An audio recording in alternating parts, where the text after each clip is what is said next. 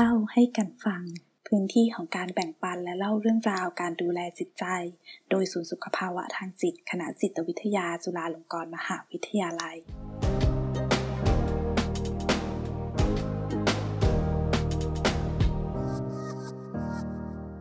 สวัสดีค่ะ กลับมาพบกับการบรการรัตนพันธ์นักจิตวิทยาการปรึกษาค่ะ ประจำศูนย์สุขภาวะทางจิตจุฬาลงกรณ์มหาวิทยาลัย กับรายการเล่าให้กันฟังค่ะ สัปดาห์นี้กลับมาพูดคุยกับทุกท่านนะคะ หลังจากที่สัปดาห์ที่แล้ว เล่าเรื่องของการพักผ่อน การไปทะเลทำให้รู้สึกผ่อนคลาย การใกล้ชิดธรรมชาติที่ทำให้เรารู้สึกปลอดโปร่งโล่งใจ สัปดาห์นี้ยังคงชวนทุกคนมาดื่มด่ำกับความรู้สึกแบบนั้นอีก โดยจะมาพูดคุยกันในเรื่องของ ความรู้สึกขอบคุณแล้วก็ซาบซึ้ง ที่จะชวนพวกเราลองกลับมาทบทวนตัวเราเองว่า ที่ผ่านมาเรามีโอกาสได้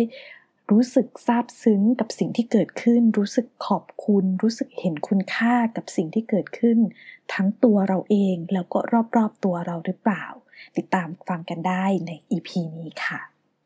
เป็นคำถามคลาสสิกที่เราจะใช้ในการเปิดรายการทุกครั้งเลยนะคะ สัปดาห์นี้เป็นยังไงกันบ้างคะ ผ่านกันมาเกินครึ่งสัปดาห์แล้ว รู้สึกยังไงกันบ้าง เหนื่อยไหมคะ รู้สึกมี energy มีแรง มีพลังขึ้นมาบ้างไหม หรือมีความกังวลอะไรเกิดขึ้น ทบทวนแล้วก็สำรวจตัวเราเองเนาะคะ ก่อนหน้านี้ที่บอกไปว่าเรา ลับเข้ามาคุยใน EP นี้ว่าด้วยเรื่องของความรู้สึกของการซาบซึ้งแล้วก็เห็นคุณค่าของอะไรบางอย่าง พอดีจากสัปดาห์ที่แล้วที่จริง ๆ กันได้มีโอกาสนะคะ ได้ไปใช้เวลาช่วงหนึ่งในการทำงานที่ที่ต่างจังหวัดนะคะแล้วก็มีโอกาสที่หลังจากเลิกงานแล้วก็มีโอกาสได้พักผ่อนก็คือชื่นชมธรรมชาติ สิ่งที่เรารับรู้ได้จากการไปอยู่ตรงนั้นสิ่งหนึ่งเลยที่ชัดมากก็คือการที่เราหันกลับมามองตัวเราอย่างละเอียดมากขึ้น แล้วก็เห็นบรรยากาศรอบๆ อย่างละเอียดอย่างใส่ใจมากขึ้น ความรู้สึกที่แวบขึ้นมาอย่างแรกเลยค่ะ มันคือความรู้สึกที่เราเห็นคุณค่าของสิ่งที่มี เห็นคุณค่าและความสัมพันธ์ของสิ่งรอบๆตัวเรากับตัวเราอะค่ะ ก็เลยจุดประกายว่าในสัปดาห์นี้ตั้งใจที่อยากจะชวนทุกคนเข้ามาพูดคุยกันในหัวข้อนี้นะคะ เริ่มต้นจากการที่ย้อนไปก่อน สักช่วงระยะเวลาหนึ่งนะคะ มันก็จะมีคำถามบางอย่างที่เกิดขึ้น จริงๆ เกิดขึ้นกับตัวเองด้วยเหมือนกัน แล้วก็ได้ยินมาจากหลาย ๆ คนที่ได้พูดคุยด้วยเหมือนกันว่า เอ๊ถ้าวันนั้นฉันไม่ตัดสินใจอย่างนั้น ชีวิตตอนนี้มันจะเป็นอย่างนี้หรือเปล่า หรือถ้าวันนั้นฉันเลือกอีกแบบหนึง่งเอ๊วันนี้มันจะดีหรือไม่ดีนะ มันอาจจะดีกว่านี้ไหมนะ หรือฉันรู้สึกว่าบางที เอ๊ะ ฉันเลือกพลาดไปหรือเปล่า ก็แอบเสียดายทางเลือกบางทางเลือกในชีวิตเหมือนกัน กับอีกความคิดหนึ่งกับอีกคำถามหนึ่งที่มักจะเจอได้บ่อยๆ ก็คือว่า เอ๊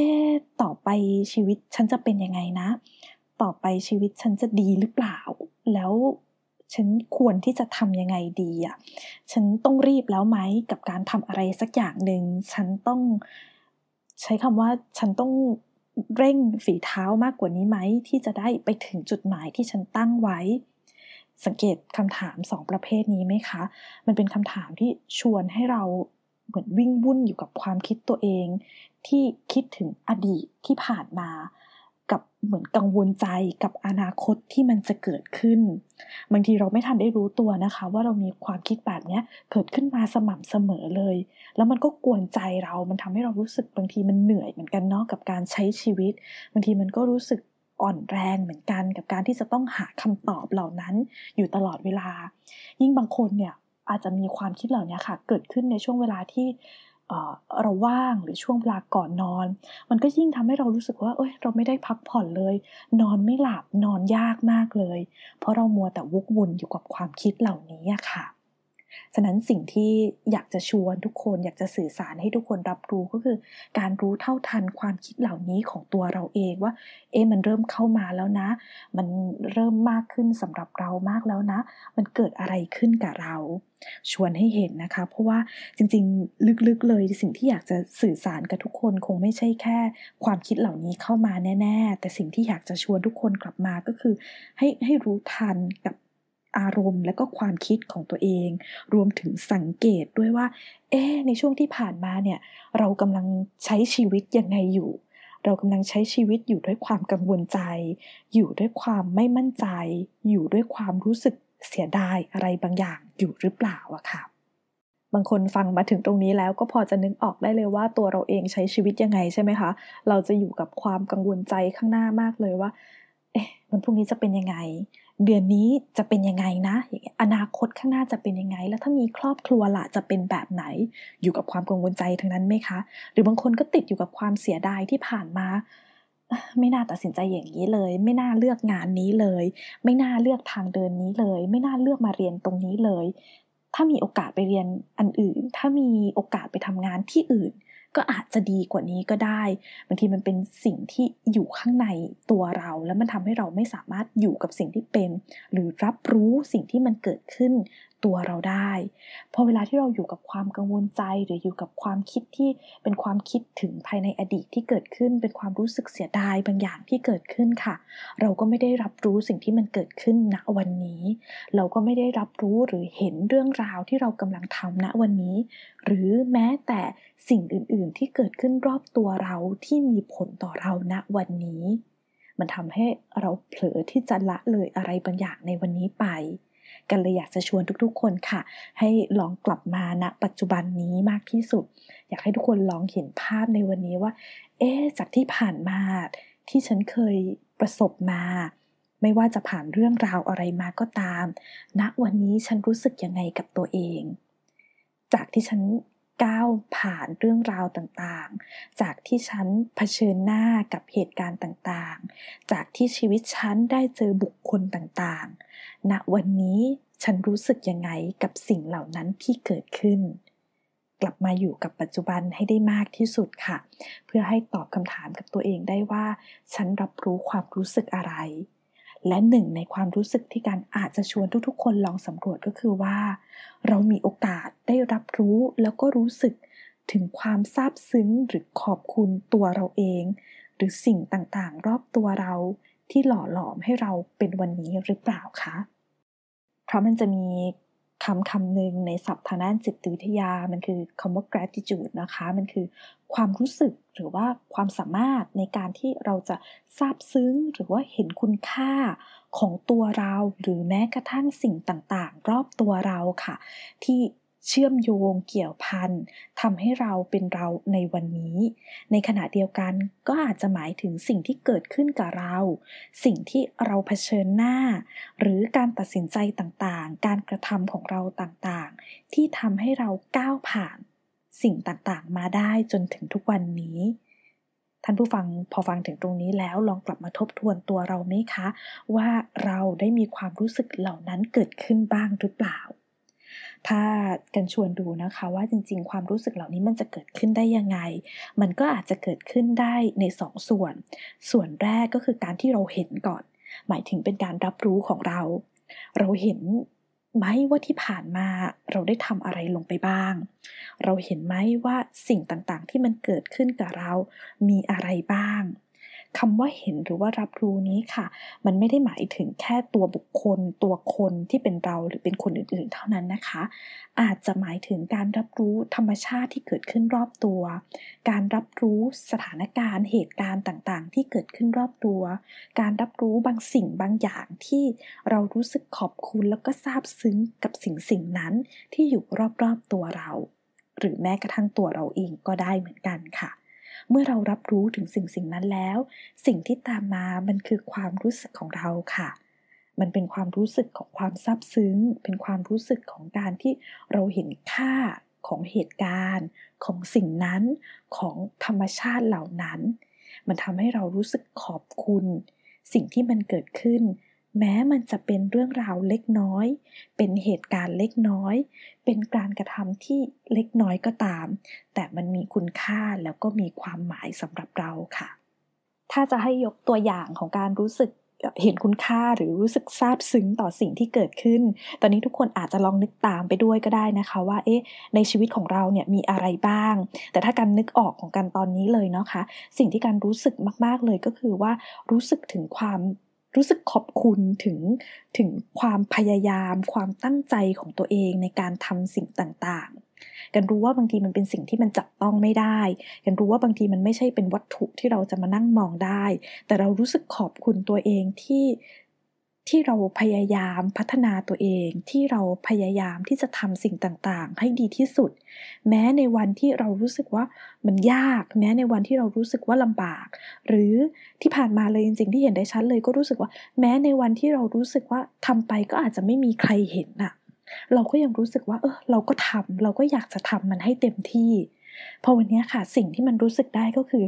ฉันรู้สึกว่าฉันตัดสินใจแบบนั้นได้ทำแบบนั้นอย่างเต็มที่แล้ว วันนี้ฉันรู้สึกขอบคุณตัวเองจริง ๆ รู้สึกขอบคุณความตั้งใจ ความพยายาม ความอดทนของตัวเอง ที่ได้ลองทำสิ่งนั้น มันทำให้ฉันรู้สึกมีความสุข แล้วก็รู้สึกภูมิใจเล็ก ๆ กับสิ่งที่ตัวเองได้ทำ ถึงแม้อาจจะไม่ได้มีใครรับรู้ ถึงแม้อาจจะไม่ได้เปิดเผยหรือเล่าเรื่องราวเหล่านี้ให้กับใครมากนัก แต่สิ่งที่มันรู้สึกขอบคุณเนี่ย มันยังรู้สึกอยู่ในใจตัวเราเอง และทุกครั้งที่นึกถึง แม้กระทั่งตอนที่มาเล่าสิ่งเหล่านี้ให้ฟัง ก็ยังรู้สึกขอบคุณแล้วก็รู้สึกภูมิใจกับตัวเองด้วยเหมือนกันนะคะ เราลองกลับมาสังเกตตัวเราไหมคะว่า เอ๊ะที่ผ่านมาเรารู้สึกขอบคุณอะไรบ้างที่เกิดขึ้นกับฉันจนถึงวันนี้ บางทีมันก็จะมีมุมแบบเนี้ยเกิดขึ้นอย่างสม่ำเสมอ หรือไม่ก็อาจจะเป็นความรู้สึกที่เราอาจจะรู้สึกขอบคุณในความช่วยเหลือของสิ่งต่างๆ หรือรู้สึกขอบคุณกับเรื่องราวต่างๆ ที่เอื้อให้เราก้าวมาจนถึงทุกวันนี้ได้ ทุกคนมีพาร์ทเหล่านั้นเกิดขึ้นในชีวิตเหมือนกันค่ะ ลองย้อนกลับมาทบทวนของตัวเองดูนะคะว่าเป็นยังไง มันอาจจะไม่ได้เป็นเรื่องง่ายซะทีเดียวนะคะ ที่เราจะนึกถึงแต่ว่าสิ่งที่การชวนก็เพราะว่าอยากจะให้ทุกคนเนี่ยลองฝึกที่จะมอง ลองให้เวลากับตัวเองที่จะมีพื้นที่ตรงนี้ค่ะ ในการฝึกฝนที่จะมองการขอบคุณความซาบซึ้ง หรือการเห็นคุณค่าของสิ่งที่เราทำของสิ่งที่เราเป็น ของธรรมชาติแวดล้อมตัวเราที่เกิดขึ้น ที่เอื้ออำนวยให้เราสามารถเป็นเราในวันนี้ได้ เพราะจริงๆ กับความรู้สึกเหล่านี้ที่เกิดขึ้นค่ะ มันมีประโยชน์กับเรามากเลยนะคะ มันมีการศึกษาว่าจริงๆ ความรู้สึกเหล่านี้เมื่อเราได้รู้สึกแล้วก็เรารับรู้ถึงสิ่งเหล่านี้ ส่งผลอย่างยิ่งเลยต่อความไว้วางใจของเราที่มีต่อทั้งตัวเราเอง แล้วก็เป็นความไว้วางใจที่เราจะมีต่อสิ่งอื่น ๆ ความไว้วางใจเป็นตัวสำคัญเลยนะคะ เพราะความไว้วางใจจะนำมาซึ่งความมั่นอกมั่นใจนำมาซึ่งความเข้าใจอะไรบางอย่าง และที่สำคัญก็คือว่า เมื่อเรารู้สึกขอบคุณ เราจะเชื่อมโยงกับสิ่งนั้น และเมื่อเราเชื่อมโยงกับสิ่งนั้น สิ่งที่เกิดขึ้นก็คือสัมพันธภาพค่ะเรารู้สึกขอบคุณ เรารู้สึกเชื่อมโยง สัมพันธภาพที่เกิดขึ้นก็จะเป็นสัมพันธภาพเชิงบวก ก็คือการเห็นคุณค่าซึ่งกันและกัน เราจะเห็นคุณค่าของสิ่งต่างๆ เราจะเห็นคุณค่าของบุคคลรอบตัวเรา และเราจะเห็นคุณค่าของตัวเราเองด้วยค่ะ ทีนี้สิ่งที่มันจะตามมาอีกอย่างหนึ่งเลยที่อาจจะเป็นข้อสำคัญที่ทุกคนไม่ทันสังเกตเลยก็ได้ ก็คือว่าเมื่อเรารู้สึกขอบคุณทั้งตัวเราเองและขอบคุณสิ่งต่างๆ รอบตัวเรา เราจะกล้าและเราจะให้พื้นที่ของความช่วยเหลือที่จะ ต้อนรับจากคนอื่นๆ หมายถึงว่าเราก็จะกล้าที่จะขอความช่วยเหลือผู้อื่น เราก็กล้าที่จะพูดเมื่อเรารู้สึกว่าเราไม่ไหวกับผู้อื่น และเราก็กล้าที่จะเปิดเผยกับตัวเองให้เห็นว่าบางมุมฉันก็มีมุมที่ไม่ไหว แต่ฉันก็มีมุมที่ฉันรู้สึกว่าฉันพยายามที่จะก้าวผ่านสิ่งเหล่านี้ไปให้ได้ชวนทุกคนดูนะคะ อยากให้ทุกคนเห็นว่าเมื่อไหร่ก็ตามที่เราเริ่มที่จะฝึกในการรู้สึกรับรู้ ซาบซึ้งในตัวเอง หรือเห็นคุณค่าในตัวเอง หรือเข้าใจ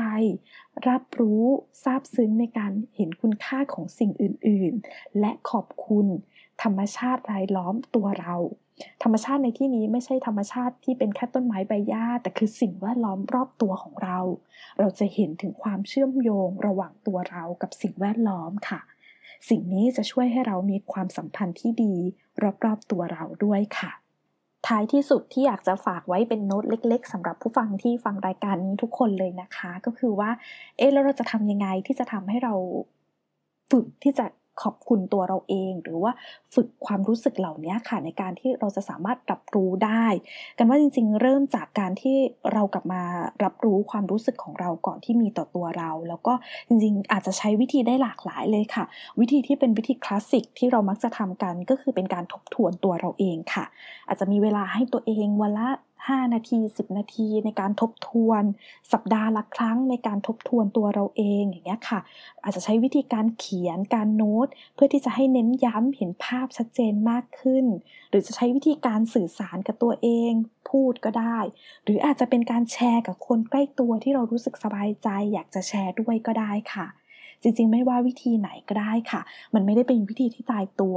แต่วิธีเหล่านั้นจะนำมาซึ่งการฝึกฝนที่ทำให้เราค่อยๆ เห็นสิ่งที่มีคุณค่าทั้งตัวเราเอง แล้วก็สิ่งแวดล้อม แล้วก็ฝึกที่จะขอบคุณสิ่งเหล่านั้นทำให้เราสามารถเชื่อมโยง แล้วก็มีสัมพันธภาพที่ดีกับสิ่งรอบตัวได้ชวนทุกคนลองฝึกฝนกันดูนะคะ เพื่อที่จะกลับไปที่คำถามตอนต้นเลยที่เราคุยกันไว้ว่า บางทีเวลาที่เรา ย้อนกลับไปในอดีตเยอะๆ คิดกับความเสียดายในอดีตเยอะๆ หรือว่าวิ่งมุ่งหน้าไปกับอนาคตมากๆ อย่างเงี้ยค่ะ บางทีมันไม่ได้อยู่กับความรู้สึกของความพอใจ หรือรู้สึกของความอิ่มเอมใจ ซาบซึ้งใจ ชวนทุกคนกลับมาอยู่ตรงนี้กันก่อนนะคะ แล้วลองดูว่ามันเป็นยังไงกันบ้างสัปดาห์นี้ฝากไว้ประมาณนี้นะคะ อยากชวนทุกคนลองมาฝึกฝน แล้วก็ลองแชร์กันดูว่าเป็นยังไง แล้วพบกันใหม่สัปดาห์หน้าค่ะ สวัสดีค่ะ